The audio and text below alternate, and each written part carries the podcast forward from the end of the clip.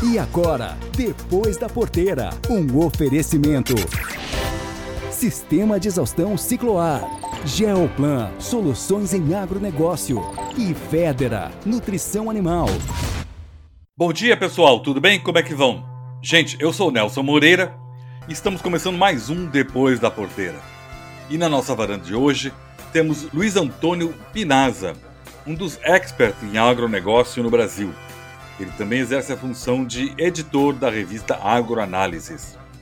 Temos também ainda o clima, as notícias, o mercado e muito mais. É logo depois da música e do comercial. Já voltamos. Alô, Baixa Augusta! Salve comunidade! Olha a vacina aí, gente! Chora cavar!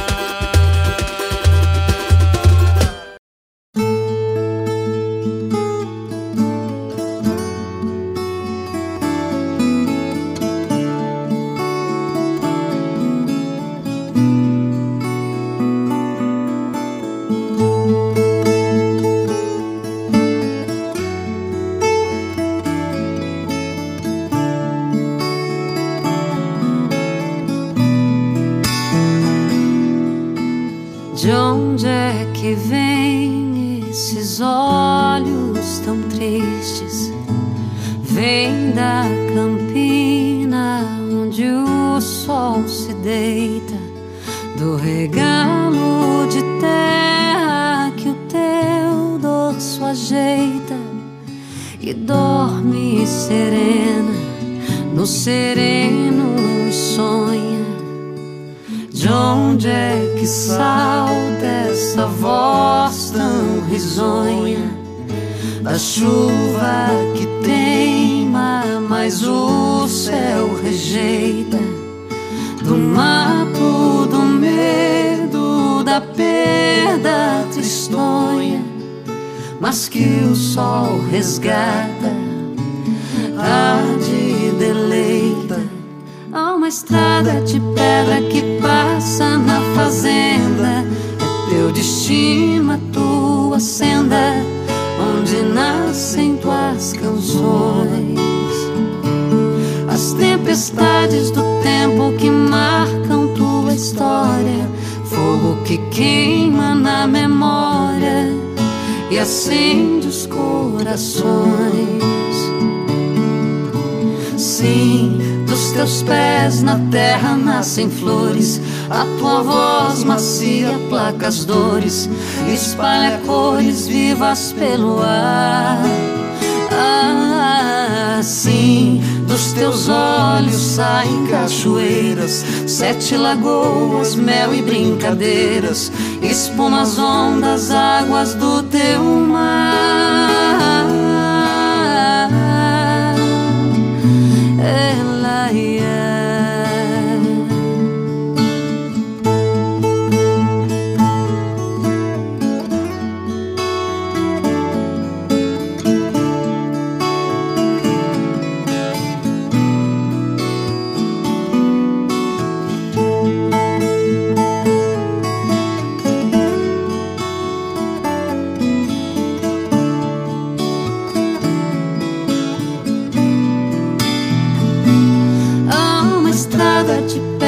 Que passa na fazenda.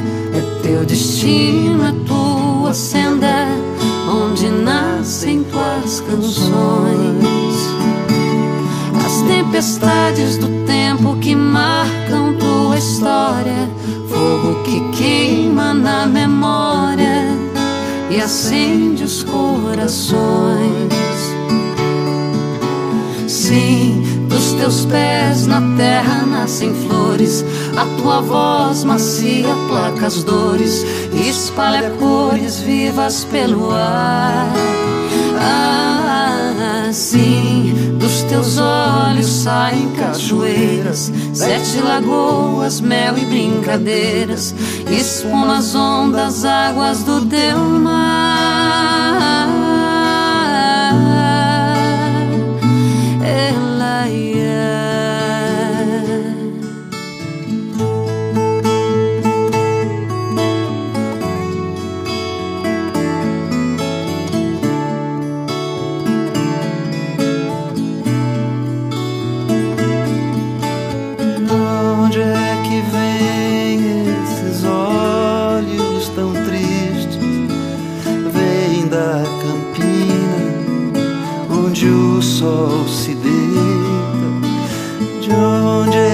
começar.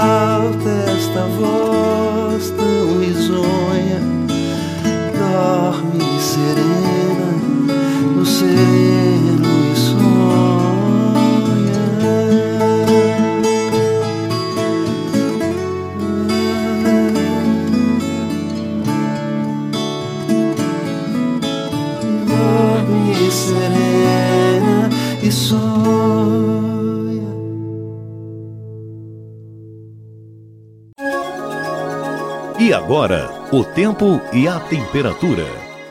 Olá, produtor. Sou Angela Ruiz, falo direto da Central de Meteorologia da Climatempo e você confere comigo agora a previsão do tempo para a sua região. Os primeiros dias da primavera foram marcados por chuva nos extremos do país. A chuva na região sul possibilitou o aumento da umidade do solo entre o Rio Grande do Sul e Santa Catarina, a disponibilidade hídrica é de 90%, o que favorece o desenvolvimento e o crescimento das olerícolas cultivadas em céu aberto. De acordo com a Imater, a alta frequência e o volume de chuva diminuem a necessidade de irrigação e facilitam a implantação das mudas de folhosas. Segue o intenso o trabalho de plantio do pepino, abóbora, moranga e chuchu.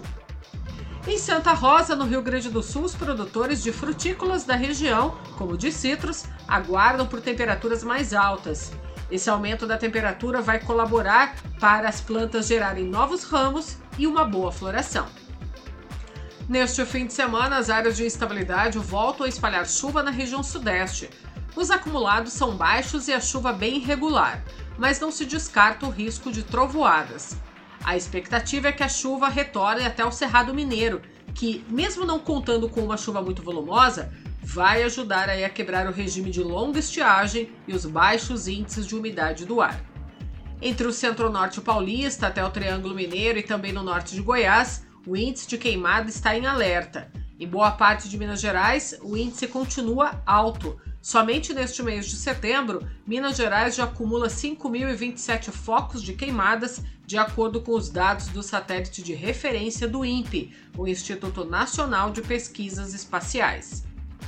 No Nordeste, a chuva também é escassa. Até volta a chover em partes do Mato Piba neste final de semana, mas com baixos acumulados. Essa longa estiagem dificulta o combate aos incêndios florestais. A Bahia lidera o estado com maior número de focos de incêndio em setembro, são 5.573 focos. A chuva no Nordeste demora mais um pouquinho para se regularizar neste início de primavera. No oeste da Bahia, a cidade de São Desidério ficou em segundo lugar no ranking nacional de produção agrícola. A soja, o milho e o algodão herbáceo são os destaques na cidade. De acordo com o IBGE, a produção agrícola na Bahia teve o maior crescimento em 26 anos. Neste fim de semana, a chuva se espalha pelo centro-oeste. Volta a chover no sul e no leste de Mato Grosso, em Goiás e no norte de Mato Grosso do Sul. No entanto, esses acumulados são baixos e as chuvas irregulares e pontuais. No noroeste de Mato Grosso, a chuva é mais volumosa, chove bem ao longo do fim de semana e até a próxima segunda. A previsão é de 50 milímetros de chuva. Em Rondônia, a chuva é mais frequente também entre o fim de semana e a segunda-feira, com acumulados que passam os 40 milímetros. De forma geral, o aumento da evapotranspiração da floresta amazônica começa a espalhar chuva pela região. Entre os dias 28 e 2 de outubro, bem na reta final de setembro, a chuva se espalha mais pelo Pará, beneficiando as áreas de pastagens no sul do estado. Se você perdeu a análise da previsão para a primavera na sua região, não tem problema. As informações e prognósticos estão no www.climatempo.com.br. Dia 28 de setembro no YouTube da Climatempo, eu espero você para um bate-papo no Conexão Agroclima. Até lá! Angela Ruiz aqui direto da Climatempo para o Depois da Porteira soja, milho, boi gordo, preço do leite. Vem aí as informações do mercado agropecuário. A semana começou com um forte movimento de aversão ao risco na esteira dos possíveis desdobramentos do estresse financeiro enfrentado pela incorporadora chinesa Evergrande. Embora a situação da empresa ainda não esteja solucionada, a injeção de liquidez no mercado pelo Banco Central local e as notícias de que a agência reguladora do mercado imobiliário na China esteja intervindo na companhia reduziu um pouco o estresse do mercado, abrindo espaço para a recuperação, mesmo que parcial, dos preços dos ativos, incluindo as commodities agrícolas. No mercado de soja, por exemplo, após o grão cair 2% na segunda-feira, os preços se recuperaram e fecharam a semana no 0 a 0 em relação à semana passada. É importante destacar que os players seguem cautelosos com a desaceleração momentânea das compras chinesas e o início da colheita nos Estados Unidos. No Brasil, o destaque vai para a aparente redução do nível de velocidade da semeadura iniciada na semana passada, diante das chuvas irregulares e abaixo do esperado em grande parte do solo brasileiro. Voltando os olhos para o milho, os preços em Chicago também fecharam a sexta-feira praticamente de lado em relação à semana anterior. Já no mercado doméstico, as cotações voltaram a cair diante de uma combinação de compradores retraídos e do aumento aparente da disponibilidade com o avanço da colheita de segunda safra e a queda das exportações. A confirmação da redução a zero do piscofins para todo o milho importado também contribuiu para controlar os preços. O indicador Exalc BMF Bovespa caiu 3% na semana para R$ 90,8 por saca. No mercado de trigo, as cotações de primeiro vencimento em Chicago ganharam 2% na semana, impulsionados pelo corte da oferta global do cereal. No Brasil, os preços também voltaram a subir, acompanhando a depreciação do câmbio e a alta das cotações internacionais. O foco do produtor no momento está na colheita, que já começou, por exemplo, no estado do Paraná, é, totalizando cerca de 11% da área, segundo o Deral. Na Softs, o destaque vai para as altas observadas no mercado de algodão em Nova York, na esteira principalmente das elevações dos preços do petróleo, que ganharam 3% em sete dias, e também do aumento das vendas dos Estados Unidos para a China. O contrato de primeiro vencimento da Pluma, por exemplo, fechou a semana com alta de 4%, a 96 centavos e 85 centos por libra-peso, maior patamar desde junho de 2018. O café também ganhou força em Nova York, fechando a semana em patamares 4% maiores que os observados no fim da semana passada, com o contrato de primeiro vencimento negociado a 193 centes por libra-peso. Combustível para as altas veio das preocupações com a falta de chuvas no Brasil e o excesso na Colômbia. Tudo isso em meio a um balanço de oferta e demanda global em déficit. Pegando carona nesse cenário, o indicador CPE Exalc do Arábica tipo 6 fechou essa sexta cotado a R$ 1.100 por saca, maior patamar nominal já registrado pela instituição. Guilherme Belotti, do Agro Semanal do Itaú BBA, especial para o Depois da Porteira. O preço da saca de 60 quilos do café arábica teve alta de quase 2% nesta sexta-feira em São Paulo, com venda R$ 1.089. O preço da saca de café robusta também registra alta de quase 1%, com venda a 794 reais. O valor da saca do açúcar cristal teve alta de mais de 1% em São Paulo, sendo comercializada R$ 145,46.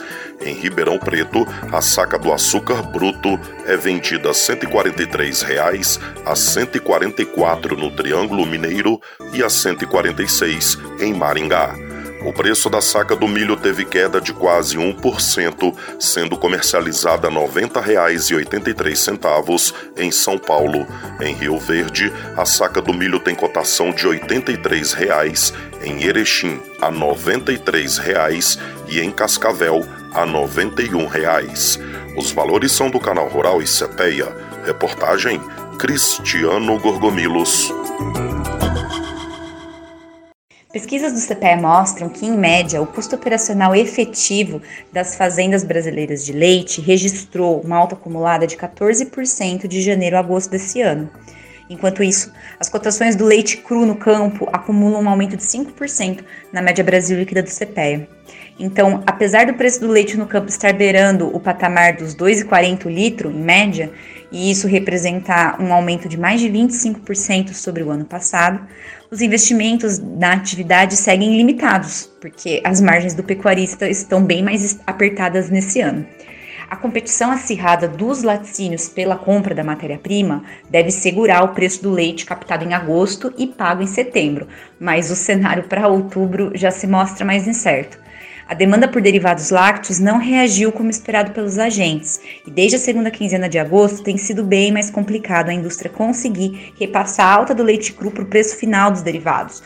Muitos derivados têm apresentado quedas nas cotações mensais. A negociação do spot em Minas Gerais, que é outro indicador importante, também perdeu força durante setembro.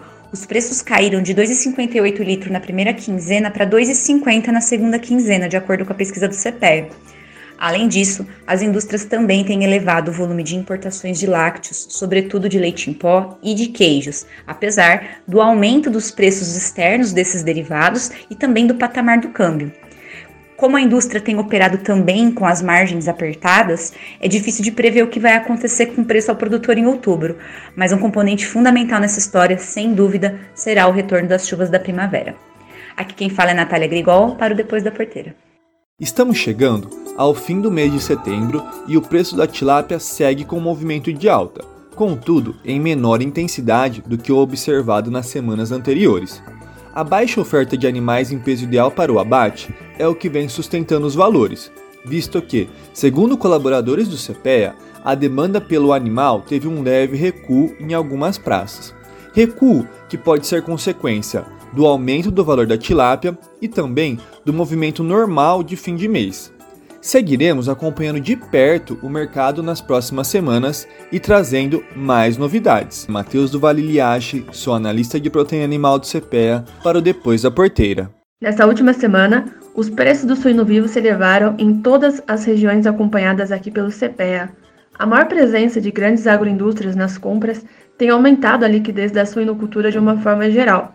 Apesar do mercado equilibrado e desse movimento de alta, agentes do setor seguem alerta, tendo em vista que a proximidade do final de mês costuma influenciar negativamente nas vendas da carne. Já no mercado de frango, com o avanço do mês e a consequente diminuição no poder de compra da maior parte da população, as vendas de carne de frango se enfraqueceram no mercado doméstico nesses últimos dias. No intuito então de fazer a liquidez voltar a crescer, vendedores reajustaram negativamente os preços na maioria das praças acompanhadas aqui pelo CPEA. Apesar desse recente queda, dessa recente queda nos valores, muitos agentes ainda estão otimistas com o mercado, indicando que, de um modo geral, o volume de vendas está satisfatório. Vale lembrar que a proteína avícola ela segue favorecida pelo fato de ser a carne mais em conta na comparação com as principais substitutas, carnes suína e bovina. Assim, para alguns agentes, esse reajuste negativo até já era esperado, sobretudo nesse período de segunda quinzena de mês. Juliana Ferraz, do CPEA para o Depois da Porteira.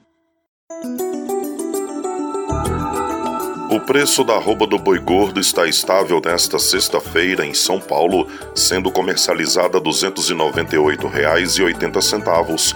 Em Belo Horizonte, o preço da arroba do boi gordo também está estável, com venda R$ 290,50. Em Goiânia, a arroba do boi gordo é vendida R$ 281,50 e em Cuiabá a 277 reais. O preço do quilo do frango congelado também está estável, sendo comercializado em São São Paulo a R$ 8,25.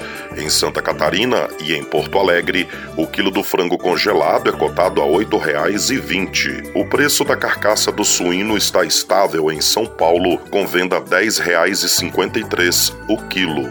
No Paraná, o quilo da carcaça do suíno é comercializado a R$ 10,45 e em Santa Catarina a R$ 10,20. Os valores são do canal Rural e Cepeia. Reportagem Cristiano Gorgomilos.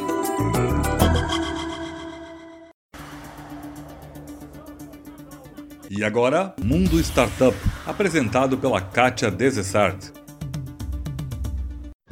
O Hackatagro 2021 lançou um novo desafio de inovação aberta com foco em bioenergia.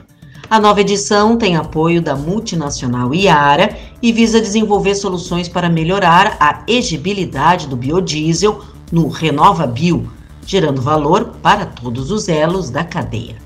A proposta para os competidores é buscar soluções de rastreabilidade do caminho da soja, do campo até a indústria. Os interessados têm até 29 de setembro para se cadastrar gratuitamente no site do Hakata Agro 2021.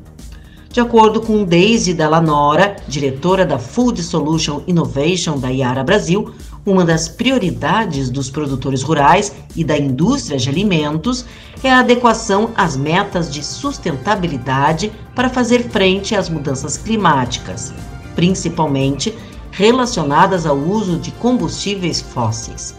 Por isso, segundo ela, a intenção é fomentar a criação de alternativas ligadas à bioenergia com utilização da soja, expandindo a matriz de biocombustíveis.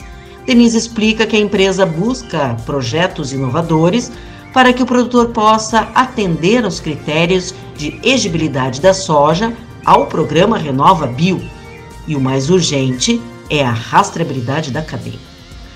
Os competidores vão criar um ambiente aberto para inovação e soluções disruptivas para agregar valor à cadeia de produção de alimentos.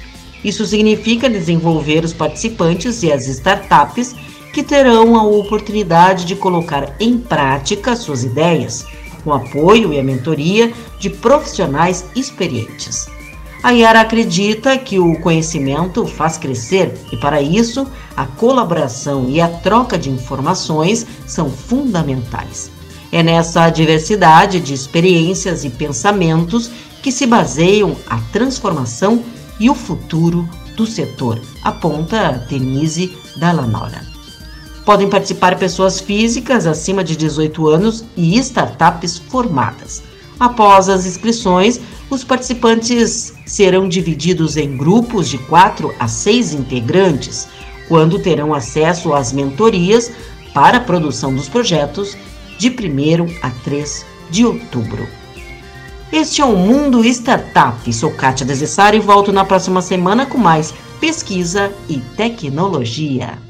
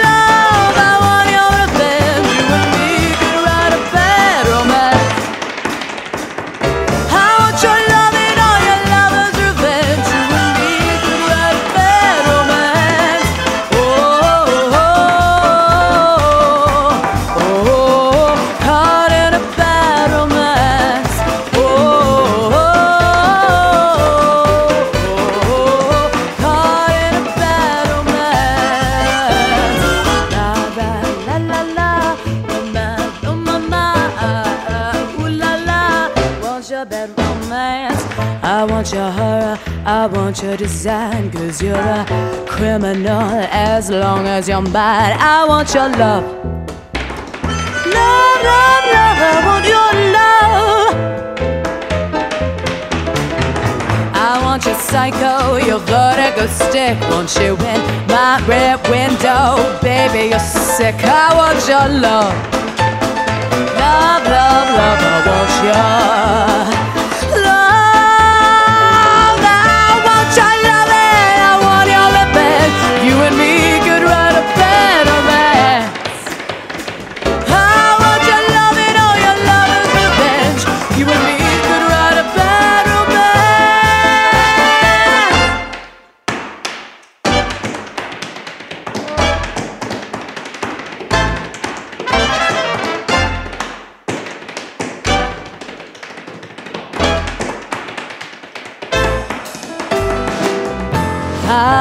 want your love. I want your revenge. I want your love.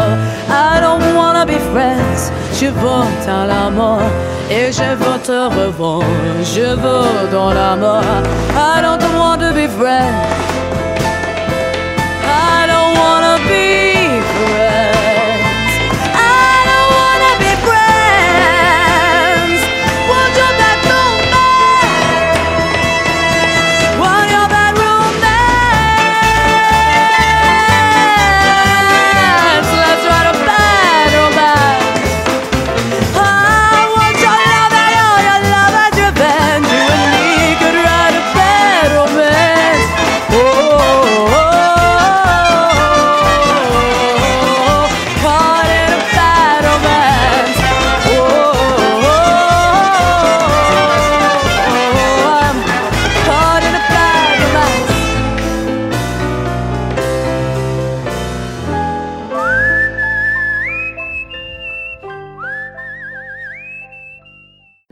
Que abriu o programa foi Jeito do Mato, com Paula Fernandes e Almir Sater. Depois tivemos Bad Romance, com Postmodern Jukebox. A seguir, as notícias e os comentários. Já voltamos. Existe uma diferença entre manter o gado alimentado e fazer ele ser produtivo. Com os produtos Vedera, seu rebanho fica mais saudável e se alimenta melhor, transformando o pasto em quilos de carne ou litros de leite. Nossa linha de sais minerais ativa o sistema metabólico, promovendo melhor conversão e trazendo mais lucros. Venha conversar conosco. Temos produtos para todas as suas necessidades. Faça contato pelo 054 98422 4099. Vedera, a solução certa para o seu rebanho. E agora, Agro Repórter, o agronegócio em notícias. Política Agrícola. A Associação Brasileira de Proteína Animal comemorou a publicação da medida provisória que suspende até dia 31 de dezembro deste ano a cobrança de PIS e COFINS sobre a importação de milho. A operação beneficia toda a cadeia produtiva da avicultura e da suinocultura, mas é especialmente relevante às empresas que não operam no mercado internacional de proteína animal e que não têm acesso ao sistema drawback. A medida deverá contribuir na contenção das sequentes altas históricas do milho, que tem gerado forte elevação no custo total de produção, com consequente elevação de preços para o consumidor brasileiro e perda de competitividade do mercado internacional para os setores de proteína animal. A renúncia de PIS/COFINS terá impacto de 66 milhões e 470 mil reais em 2021, mas será compensada com o aumento do IOF. As empresas brasileiras interessadas em ampliar os seus negócios para o mercado internacional agora têm mais algumas ferramentas para detectar onde há demanda e elementos facilitadores para cada segmento. A Agência Brasileira de Promoção de Exportações e Investimentos Apex Brasil, em parceria com entidades setoriais e uma empresa de serviço de consultoria que oferece inteligência estratégica customizada, realizou 15 estudos de oportunidades de mercado, sendo 13 sobre setores de exportação de bens e dois serviços. Os dados concentram-se em mercados com alto potencial para as exportações brasileiras, mas que atualmente ainda representam pequenas fatias. Por exemplo, Os levantamentos com foco em exportação de bens abrangem mercados que somaram cerca de 21,6 bilhões de dólares em importações em 2020. E desse montante, os produtos brasileiros representam cerca de 325,6 milhões de dólares, ou seja, apenas 1,5%. Entre os locais identificados, três são sul-americanos: Chile, Colômbia e Paraguai três norte-americanos, Estados Unidos, Canadá e México, dois europeus, Alemanha e Reino Unido, dois no Oriente Médio, Emirados Árabes Unidos e Turquia, mais dois asiáticos, China e Japão, além da Austrália na Oceania. De São Paulo, Lilian Dias. O IPEA prevê crescimento do PIB agropecuário de 1,2% em 2021. Revisou o valor adicionado do setor agropecuário de 1,7% para 1,2% em 2021. As reduções nas estimativas de produtividade e produção de milho e um cenário menos favorável para a produção de leite foram motivos considerados para os ajustes feitos pelos pesquisadores do grupo de conjuntura do IPEA.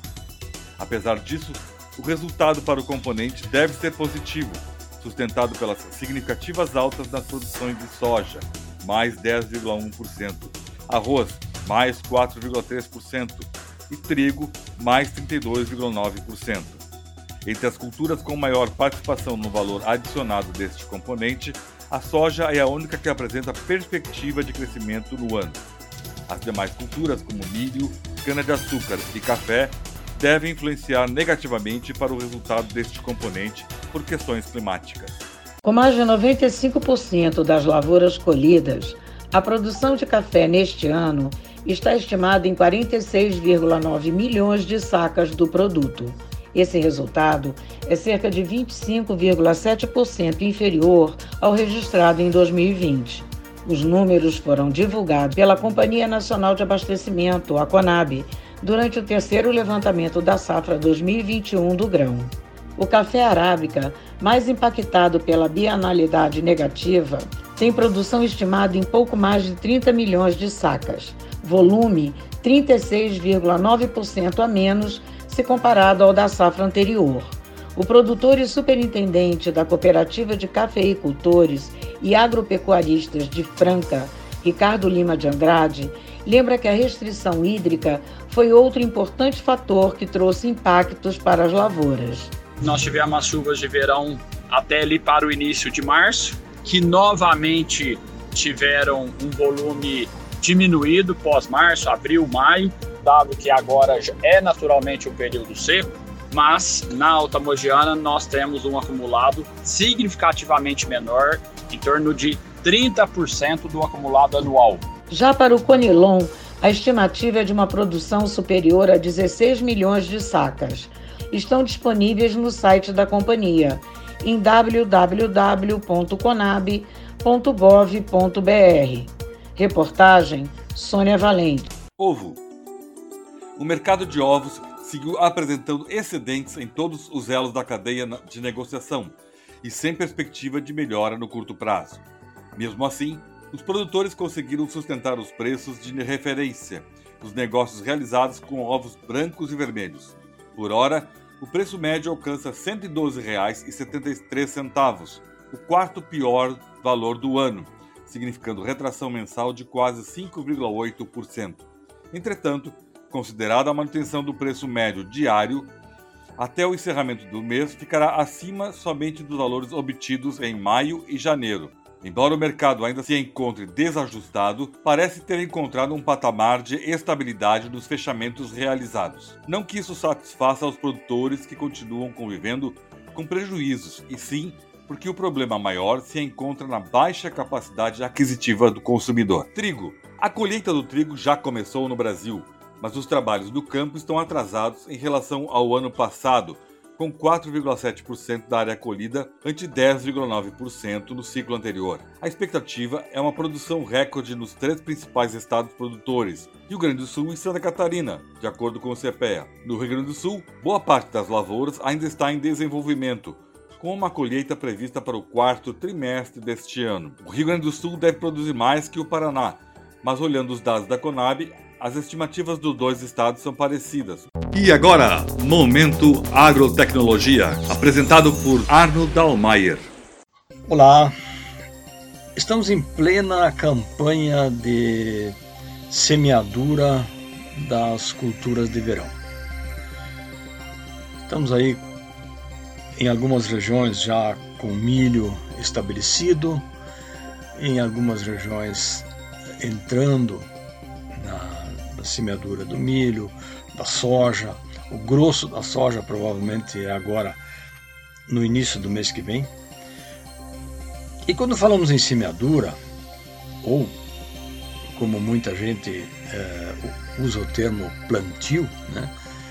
Embora na minha opinião plantio é quando se lida com partes de plantas, não é?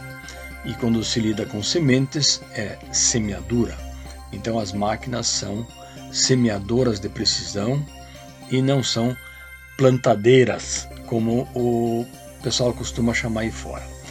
Mas isso é uma discussão longa e vai para outro para outros lados e fica para outro momento. Então, é, quando estamos prestes a iniciar então esse período de semeadura ou de plantio, sempre me vem à memória de que as máquinas estão cada vez mais modernas.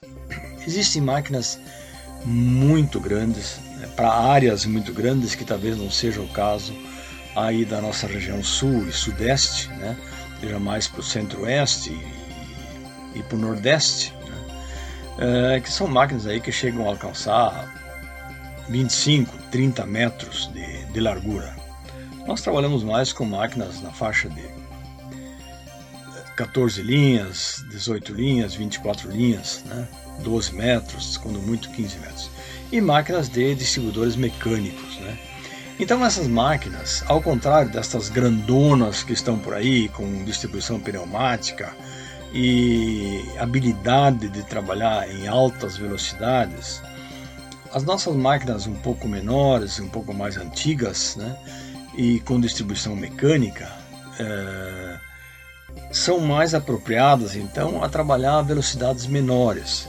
Então o que me preocupa são os mecanismos sulcadores, né, que nem sempre estão prontos, estão habilitados e os nossos solos estão suficientemente macios para trabalhar em velocidades chamadas altas, aí 12, 14, 16 km por hora. As nossas máquinas estão realmente adequadas para trabalhar a 7, 8 km por hora. Então é melhor você trabalhar um pouco mais devagar e fazer um interrio, uma distribuição melhor de sementes, do que querer trabalhar com pressa, com alta velocidade e depois ter um estando de lavoura muito ruim, uma péssima distribuição. Ok? Até a próxima semana. Aqui é Arnold Almayer do Momento Agrotecnologia. E agora, a informação de cocheira que só os nossos colunistas viram. Olá, amigos do Depois da Porteira, aqui é Lilian Munhoz, é um grande prazer em mais uma semana estar aqui com vocês. Bom, tivemos nos últimos dias o Focus on Africa, um evento falando sobre as oportunidades que o continente africano oferece em vários segmentos, viu? Dentre eles, o agronegócio. Olha, a África é o continente que mais cresce depois da Ásia. Nos últimos 20 anos, a economia dos países da África subsaariana cresceu cerca de 4% ao ano, muito além da média global, que fica em torno dos 3,5%. O continente vive uma revolução. A população hoje está em torno de 1 bilhão e 300 milhões de pessoas, deverá dobrar até 2050 e junto com isso veio então a demanda por alimentos, tem vindo um aumento da classe média e da renda na África e tudo isso pode gerar oportunidades. Em relação ao agronegócio, o Brasil exporta para lá açúcar e proteínas, mas os países africanos são compradores de arroz, trigo, óleos vegetais e eles produzem também muita coisa, viu? Produzem cacau, frutas e vegetais, pescados, produtos florestais, mas à medida em que vão crescendo, vão precisar importar mais. Foi o que disse Marcos Yankee, que é coordenador do Agro Insper, falando que à medida em que a África cresce, vai precisar comprar mais produtos e isso gera, claro, mais oportunidades. Bom, vamos falar sobre o mercado essa semana. A crise na chinesa Evergrande, que é uma incorporadora que cresceu muito, tem afetado diretamente aí o setor. Né? É uma gigante, uma empresa que tem 200 mil empregados. Ela expandiu a sua atuação para vários ramos também, além de mineração, também atua na parte de carros elétricos, água mineral e tem até time de futebol. Um movimento aí que exigiu muito crédito e a Evergrande acabou com mais débitos do que podia pagar. Uma dívida hoje que está em torno de 300 bilhões de dólares, é mais do que o PIB de Portugal, por exemplo, e isso mexeu muito com os mercados essa semana, inclusive mercado de commodities agrícolas, viu que tiveram queda no início da semana. Mas agora, no finalzinho da semana, milho e soja subiram na bolsa de Chicago, os grãos vieram seguindo aí uma recuperação de preços, principalmente na quinta-feira. É, também tiveram aí por conta da demanda externa, né, oferecendo apoio às cotações que se mantiveram então no âmbito positivo. O milho, por exemplo, que os papéis para dezembro com maior liquidez fecharam a 5 dólares e 29 centes o bushel, avançaram em torno de 1%. O Departamento de Agricultura dos Estados Unidos também informou que as vendas de milho ao exterior vieram aí com um aumento de 50% na comparação com o volume comercializado na semana anterior, né? Então, de uma semana a outra teve um crescimento grande e tudo isso vem fazendo com que o mercado esteja positivo. Em relação ao dólar, na quinta-feira a moeda norte-americana fechou a R$ 5,30. Nesse finalzinho agora de semana também continuou sendo negociado em alta e vale a gente ressaltar também que o Copom, o Comitê de Política Monetária do Banco Central, elevou é, essa semana a taxa básica de juros aqui no Brasil para 6,25% ao ano. Vários dados econômicos que vêm mexendo também com o mercado de commodities e esses foram então os destaques que eu preparei aqui para vocês neste boletim. Lília Munhoz de São Paulo para o Depois da Porteira. Olá, amigos ouvintes. Hoje retorno para falar um pouco de conceitos de sustentabilidade e educação ambiental que atingem campo e cidade. Essa semana em Brasília, estive no Ministério do Meio Ambiente, visitei o meu amigo, o secretário de Qualidade Ambiental do Ministério do Meio Ambiente, André França, foi com ele que percorremos na semana passada os rios do Pantanal dentro do programa Rios Mais Limpos.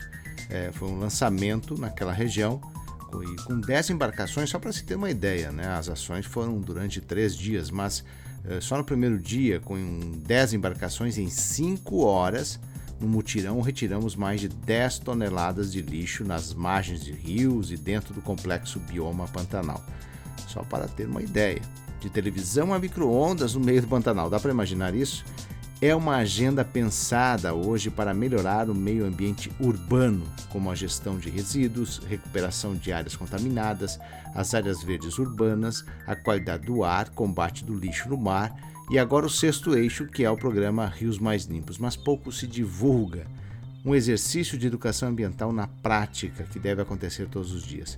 Porque o dedo aponta rapidinho para o agronegócio que caminha a passos para a sustentabilidade, produzir com preservação, e esquecem que a população urbana precisa ser direcionada para que cada um faça a sua parte. Até o final do ano, vai ser criado um aplicativo onde o cidadão consegue acessar com facilidade para saber exatamente onde descartar cada tipo de material, seja lâmpada, eletrodoméstico, é, embalagem de defensivos agrícolas. Criar um vínculo. Tem muito o que se fazer, tanto no campo como na cidade. Porque muitos conhecem, sabem que é importante descartar corretamente cada material, mas aí você perde, acaba sendo frustrado porque vou descartar onde? Aí não sabe onde descartar. Com esse aplicativo ele vai escolher o local mais próximo onde descartar cada tipo de material. O secretário me dizia que uma lata de alumínio, depois de descartada, volta para ser uma lata nova em média 60 dias no Brasil. Esta é a logística reversa. Mas por que, que funciona? Porque tem um ambiente de negócio, todo mundo sabe, gera renda, tem a percepção de valor pela sociedade em relação à lata de alumínio, que é uma coisa específica. E o Brasil é líder mundial em reciclagem de alumínio. 31 bilhões de latas recicladas por ano no Brasil. Nenhum país no mundo chega sequer perto deste número. Por isso, quando falo em pagamento por serviços ambientais prestados pelos produtores rurais, tem gente que torce o nariz, mas é isso, a árvore em pé tem que ter mais valor do que a terra desmatada. São conceitos que vão evoluindo. Temos 12 sistemas de logística reversa funcionando no Brasil na prática, por exemplo, A reciclagem animal que gosto de citar é a sustentabilidade da cadeia da carne. Tudo o que não vai para a mesa do consumidor, o setor transforma em farinhas e gorduras de origem animal, que alimenta diversas cadeias, retorna para a ração, biodiesel, enfim, já falei isso aqui. Mas a população desconhece muitos exemplos de sustentabilidade. Esse é um case que deve ser levado pelo Brasil para a COP26, a Confederação das Nações Unidas pelas Mudanças Climáticas de 2021, também conhecida como COP26, é a, a 26ª Conferência então das Nações Unidas, está programada para ser realizada na cidade de Glasgow, na Escócia, entre 31 de outubro e 12 de novembro deste ano. Forte abraço, até a próxima. Bom dia, vinte. Bom, hoje a gente está chamando você aqui para tentar separar o joio do trigo, se é que houve trigo no discurso lá do, do presidente na ONU, mas queria uma análise sua do que ele disse e o que, que ele poderia ter dito para ter um impacto mais positivo para o setor. Infelizmente, Raíssa, nós temos um problema sério de imagem, de comunicação, é considerado o maior desafio do agronegócio hoje brasileiro e daqui para frente, para os próximos 30 anos, né? Então, de fato, o presidente mencionou a agricultura de baixo carbono brasileira, que é um fato concreto, a gente tem falado muito aqui, é o plano ABC. Agora, é resultado de 40 anos de ciência, de conhecimento, né?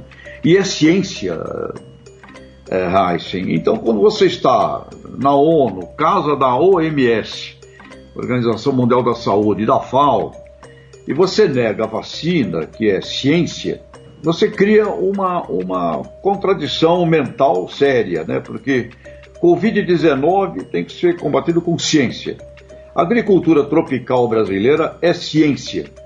E o presidente nega a ciência. Portanto, isso gera desconfiança, eu diria a palavra distrust em inglês, né? Outra coisa interessante, assim, ataque ao comunismo, né? Essa coisa parece. Tá, eu acho que está mais difícil encontrar comunistas do que gnomos e doentes. Mas ataque ao, ao comunismo. E aí ele elogiou o Código Florestal. E uma coisa maluca, engraçada. O relator do Código Florestal era o deputado Aldo Rebelo, ele era membro do PCdoB, portanto, um autêntico comunista né, que fez um Código Florestal que é elogiado por todo mundo e até hoje com graves dramas de implementação.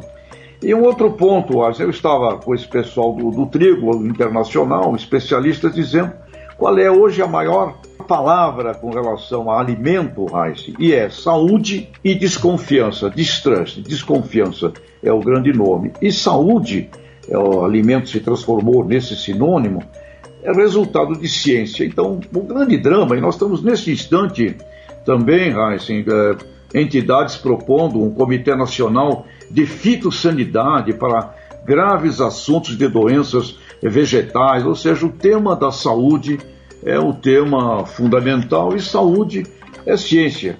E a tua questão, o que é que poderia falar, Heisen? Olha, poderia falar da paz. É, muito, seria um sonho, mas em 1970, Heisen, um agrônomo, Norman Borlaug, recebeu o Prêmio Nobel da Paz com a Revolução Verde, ele estava indignado com a fome no mundo. Ele visitou o Brasil e ele inspirou agrônomos e estrategistas brasileiros que, a partir de Norman Borlaug, investiram e criaram, por exemplo, a Embrapa, o ministro Alisson Paulinelli, àquela altura, Cirne Lima e outras pessoas. E neste exato momento, enquanto tem esse assunto correndo, o ministro Alisson Paulinelli, é o candidato brasileiro ao Nobel da Paz. Então, eu acho que faltou a um representante do Brasil e do agronegócio brasileiro dizer: olha, Norman Borlaug, nobre americano, recebeu o Nobel da Paz pela Revolução Verde. E quando este americano foi ao Brasil, ele disse aos brasileiros que se nós transformássemos o cerrado num berço de alimentos, nós estaremos fazendo a verdadeira revolução verde, gerando alimentos para o mundo em todo o cinturão tropical. Portanto, Raisen, representante do Brasil, eu pediria, por favor, levem esse Nobel da Paz ao Brasil. Mas num discurso de guerra, não é, Raisen, é pedir a paz, acho que foi um, seria um sonho, uma utopia da minha parte. Fiquei triste, não, não, ajuda, ajuda muito nossos concorrentes, viu, Raisen? Abraço, Raisen, tchau. Agroconsciente, com José Luiz Tejon. Depois do intervalo, quando ouviremos Canção da Meia-Noite, de Cleuto e Cleidir, a pedido do nosso entrevistado, teremos a conversa na varanda. Já voltamos. Prevenir e solucionar os problemas na armazenagem, o sistema cicloar de exaustão, aeração e iluminação contribui para a manutenção da qualidade dos grãos. O exaustor conta com um inovador sistema luminária que proporciona redução de custos de energia, menor perda de peso da massa do grão e eliminação da condensação. Proteja sua safra e aumente seus lucros. O Cicloar Exaustão Aeração garante a qualidade dos grãos armazenados.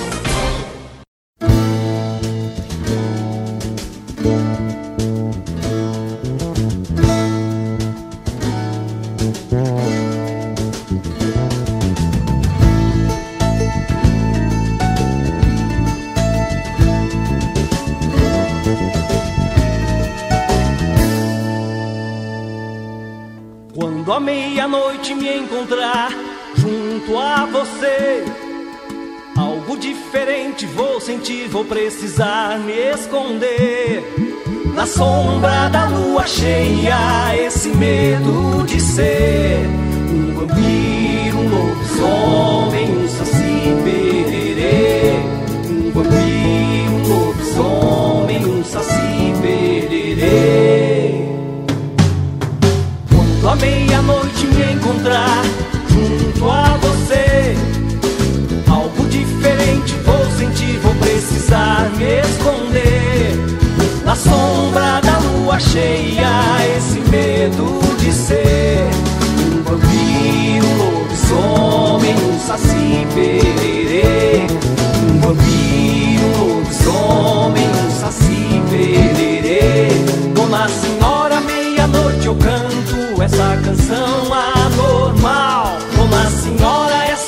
lua cheia, meu corpo treme, que será de mim?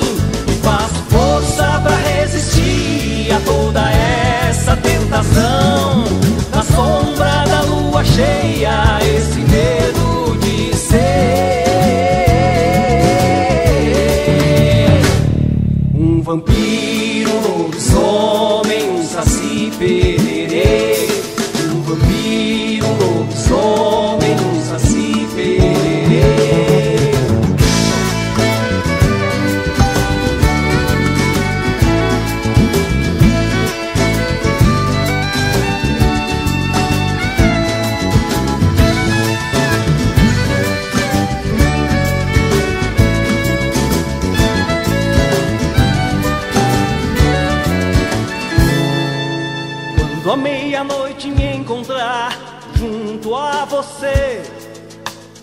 diferente vou sentir, vou precisar me esconder. Na sombra da lua cheia, esse medo de ser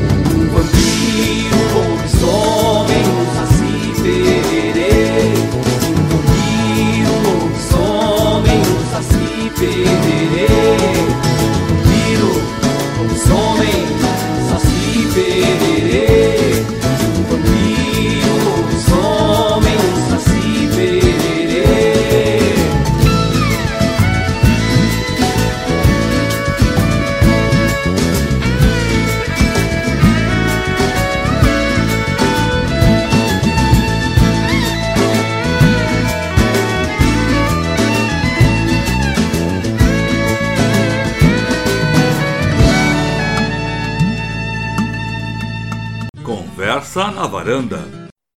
Bom dia, pessoal. Tudo bem? Como é que vão?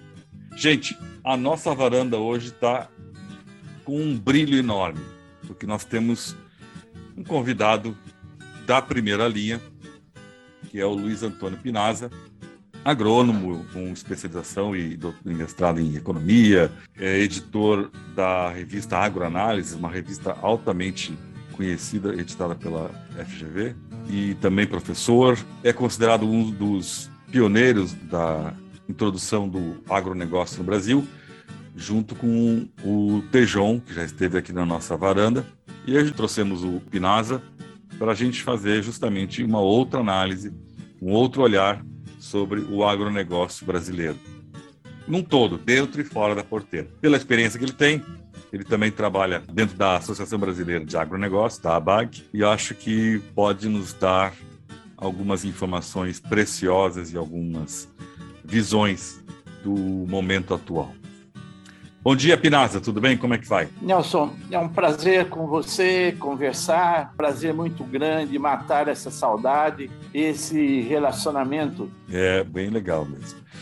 Pinaza, da tua vivência, da tua trajetória no agronegócio, como é que está o agronegócio brasileiro hoje, dentro e fora da porteira? Qual é a situação dele hoje? Qual é a imagem dele?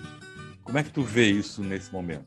Nelson, é muito interessante, sabe? Essa pandemia valorizou tremendamente o agronegócio brasileiro. Valorizou no mercado interno e no mercado externo. E esse processo apenas ratifica uma visão de um setor que hoje é o mais importante do Brasil e que vai ficar cada vez mais importante. Nós vamos ter que cada vez exportar mais o consumo nosso praticamente está chegando num teto, uhum. seja de grãos, seja de carnes.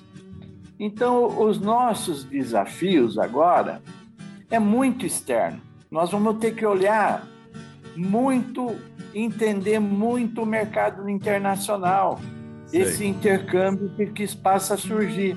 Uhum. Então, aí é nisso que vem a questão das queimadas, é isso que vem a questão do, do, desmatamento. A Amazonas passa a ser uma imagem externa do Brasil inteiro. Sim. É nesse contexto que começa a surgir. E como é que começam a ter a percepção? Sim. Tá? Foi no congresso da BAG e a gente começa a ver essa questão da percepção externa. A APEX, a agência brasileira promotora de de exportação e investimento, uhum. fez uma reunião. Foi um evento de alta intelectualidade dos embaixadores, certo. em que eles começam cada vez mais ver importância uma postura mais comercial. Nossa grande moeda de troca, sem dúvida alguma, é o agro. Mas a gente vê como mudou a opinião e a análise do uhum. Uhum. Esse que eu acho que é a questão mais importante. O Brasil hoje, quando a gente falava da segurança alimentar, nós olhávamos muito a parte quantitativa. Hoje nós olhamos muito a parte nutricional, que é a parte mais qualitativa dos alimentos. Tá.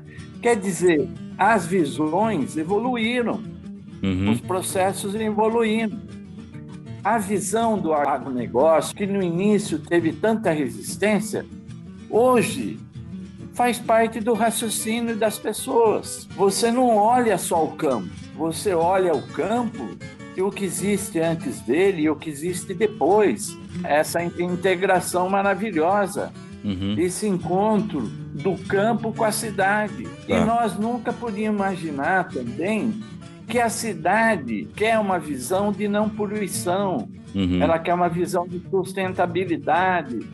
Isso faz parte de uma evolução da sociedade. Uhum. E agora você imagina, você que está aí no Rio Grande do Sul, a gente tinha aquela dobradinha, soja e trigo. Uhum. Como isso está mudando.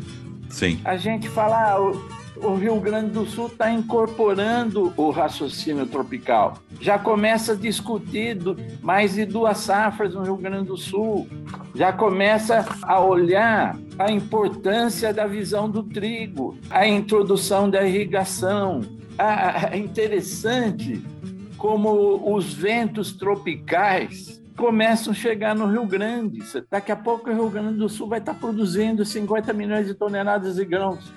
Quantos países do mundo produzem 50 milhões de grãos? Muito pouco. E aí você vê quantas áreas, várzeas de água existem no Rio Grande.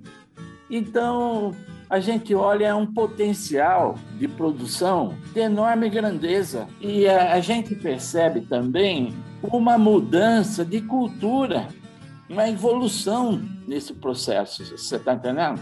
Sim. Porque a gente pega a pequena propriedade do Rio Grande do Sul, os integrados, são os grandes produtores de suínos. de aves. Uhum. Então, isso também quebrou um pouco aquele preconceito da pequena propriedade. A, a, pequena propriedade hoje ela já vem integrada com o processamento, com a industrialização, com a distribuição, sabe? Sei. Eu acho que essa mudança de visão e muito dessa descoberta vem daí do Rio Grande. Você pega a soja, a soja mudou o raciocínio das pessoas. Foi o oposto do milho. A soja, quando ela foi introduzida no Brasil, do ponto de vista técnico, ela já veio com um pacote, você está entendendo? Ela já veio com o bom cultivar, ela já veio a boa nutrição, com a boa sanidade, defesa sanitária. Então, ela já vinha com esses pacotes. Certo. E também já, já começava o pacote de produção animal, uhum. porque você começou a ter híbridos, você começou a ter melhoramento genético na suinocultura, na aves, o manejo, a nutrição, a defesa sanitária. É todo esse pacote combinado com o milho e a soja deu essa combinação de grãos e proteína animal. Isso daí explodiu. Eu lembro aí no Rio Grande do Sul, em Erechim, começava o Mercosul, a preocupação que existia vai ser um intercâmbio de São Paulo com Buenos Aires. Uhum. Pelo contrário, o Rio Grande do Sul renovou completamente, do ponto de vista tecnológico, a, a sua produção de aves e suínos. Uhum. E tudo isso puxado pela soja. Certo. Tudo certo. isso, tudo isso puxado. Você vê que agora começa a pressão porque para aumentar a segunda safra. Uhum. Aumenta, é, isso é importante, isso é muito bom, porque você começa a dar dois giros. O Brasil não precisa ficar como o hemisfério norte, uma safra só. Uhum. Porque nós não temos aqu aquela estação de inverno de neve uhum. generalizada. Tá? Então, é, é, é, são contextos muito diferentes, né? Correto. E nós começamos, a, nós quando, quando começamos a praticar nossa agricultura, a gente combinava todas as práticas que vinha do hemisfério norte. Uhum. Né? hoje, hoje você vai é o plantio direto de norte a sul no Brasil. Você está entendendo? Certo, certo essa incorporação, sabe? É, eu lembro a, a, a estação muito aí no Rio Grande do Sul, uh, na estação da Pioneer, foi onde começou o, o, o plantio direto, uhum. ensaios com, sorgo, ensaios com, com milho. E isso daí generalizou. Tá? Eu, eu lembro, faz, eu lembro bem bem marcante para mim é esse berço de tecnologia que o Rio Grande do Sul sempre foi, entendeu? Ok. Pessoal, vamos tomar um cafezinho, que está na hora de fazer um intervalo e já voltamos. A Climatempo é a principal parceira do produtor rural quando o assunto é planejamento e rentabilidade no campo. Com o AgroClima Pro, você pode consultar relatórios, previsões para até seis meses e acompanhamento da chuva em tempo real. Tudo isso de onde você estiver. Monitore a sua fazenda talhão por talhão, otimize o seu plantio e planeje a sua safra para ter mais produtividade. Acesse agroclimapro.com.br. Clima Tempo, a Storm Dew Company. Bom, voltamos aqui com o Luiz Antônio Pinaza, que é agrônomo, economista e editor da revista Agroanálises, da Fundação Getúlio Vargas. E nós estamos tendo uma visão sobre o agronegócio. Fazendo uma coisa mais picada, vamos ver o agronegócio como ele é, o antes o dentro e o depois da porteira. O antes da porteira, tá? Que representa, se eu não estou enganado, 30% do agronegócio, né? Como ele está hoje, com tecnologia, no Brasil ele é algo que depende só do que vem das grandes multinacionais ou já existem grandes potências nacionais. Como é que ele é hoje na parte do antes da porteira? Como é que está desenvolvido hoje? Olha, eu estava conversando na BIMAC, Associação Brasileira da Indústria de Máquina. E lá existe a, a, o comitê, o comitê de máquinas e equipamentos agrícolas. Como é que está o mercado de máquinas e equipamentos? Se você olhar agora, você vai ter uma surpresa. O mercado está superaquecido. Uhum. Das recordes. O setor vai crescer perto de 34% esse ano. Sim. Não tem equipamentos para integrar. Uhum. É uma, é uma coisa, as entregas estão atrasadas. Sim. Isso, isso apesar da pandemia. Uhum. Então você olha o cenário da pandemia, que, é que atrapalhou a vida de todo mundo, porque as cadeias produtivas elas são integradas. Uhum. Mas a pandemia, que essa questão de você colocar regras, regras de isolamento, regras de, de transferência de produtos, essas regras são importantes para você, inclusive, evitar a disseminação. Sim. Mas essas regras, elas atrapalham o funcionamento das cadeias, Uhum. tá? Porque você tem que fazer todo um replanejamento Uhum. para se adequar a, a- a esse sistema de produção. Sim. O avanço da pesquisa, Uhum. o avanço da genética e essa adaptação colossal que teve na agricultura tropical. Correto. E, e- como é interessante, agora a gente incorpora o conceito de sustentabilidade, susten- o conceito ambiental. Você está entendendo? Aham. Eu lembro, você ia numa propriedade, você, o agricultor, vinha mostrar satisfeito o preparo do solo. O preparo do solo, ele pegava o solo, ele virava um pó, virava um talco. Você tá entendendo? E ele todo satisfeito. Mal sabia que nós estávamos incorporando uma tecnologia que não se adequa ao mundo tropical. Uhum. Hoje ninguém faz isso. Sim. Mas, Sim. nós, mas nós, nós assistimos muito isso, você está entendendo? Como o Brasil mudou e se adaptou em tempo tão curto das coisas, entendeu? Uhum. Em tempo tão curto como mudou.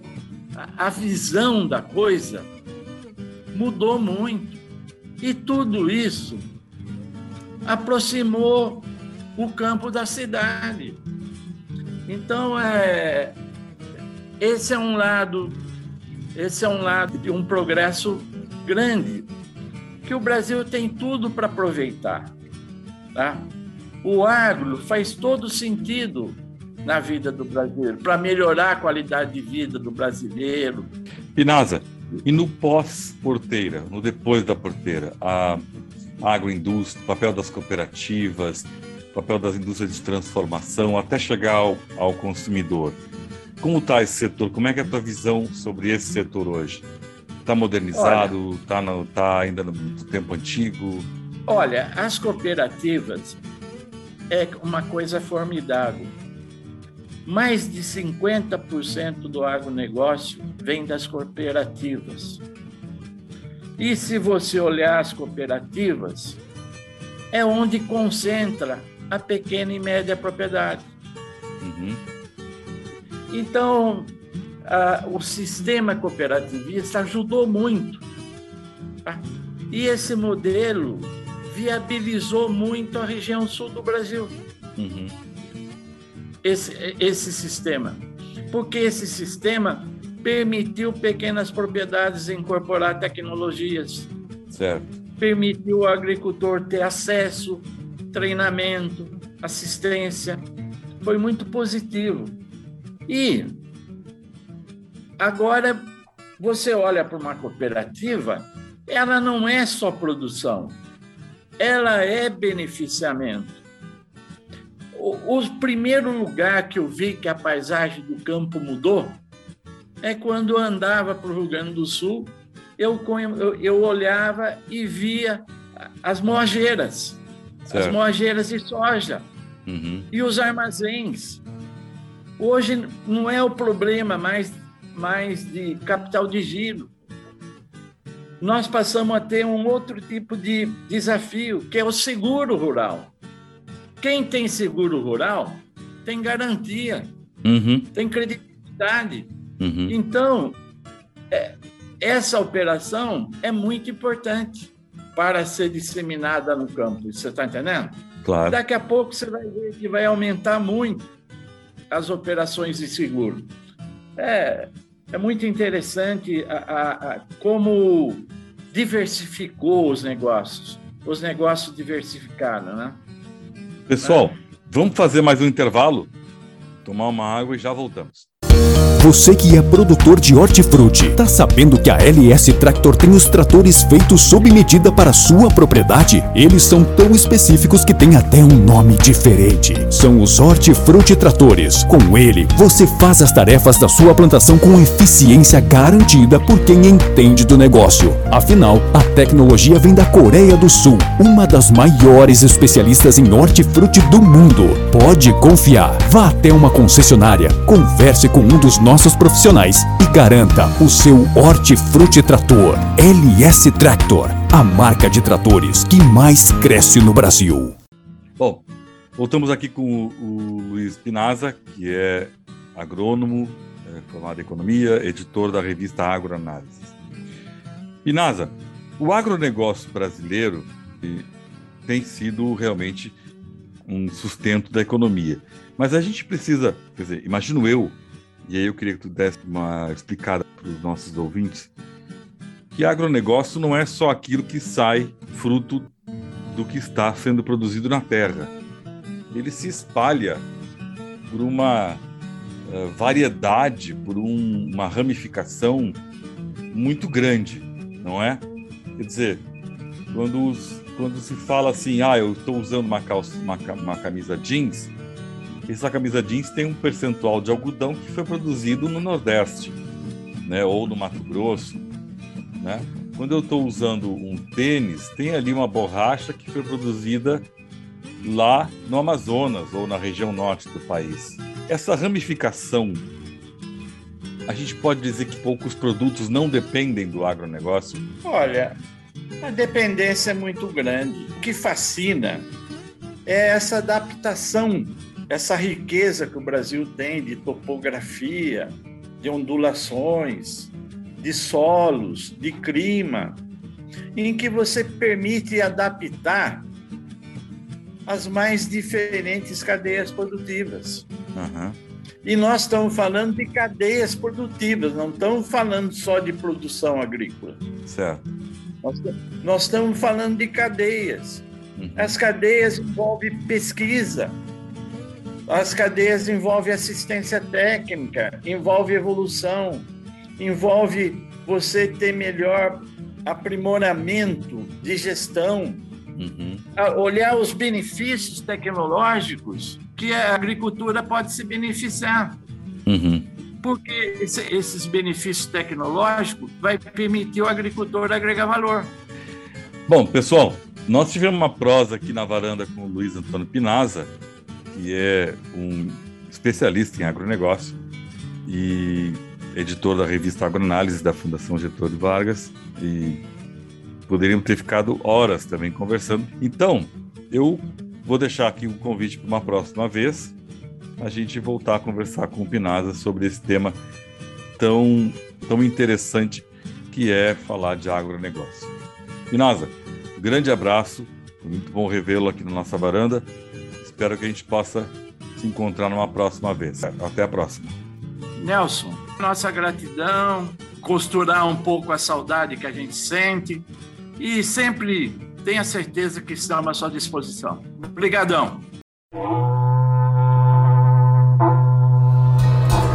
E o Depois da Porteira vai ficando por aqui, desejando a todos uma ótima semana. A apresentação é de Nelson Moreira e a produção é da Agropress Marketing e Comunicação. Agradeço a todos pela audiência, espero encontrá-los no próximo programa. Um abraço e até lá!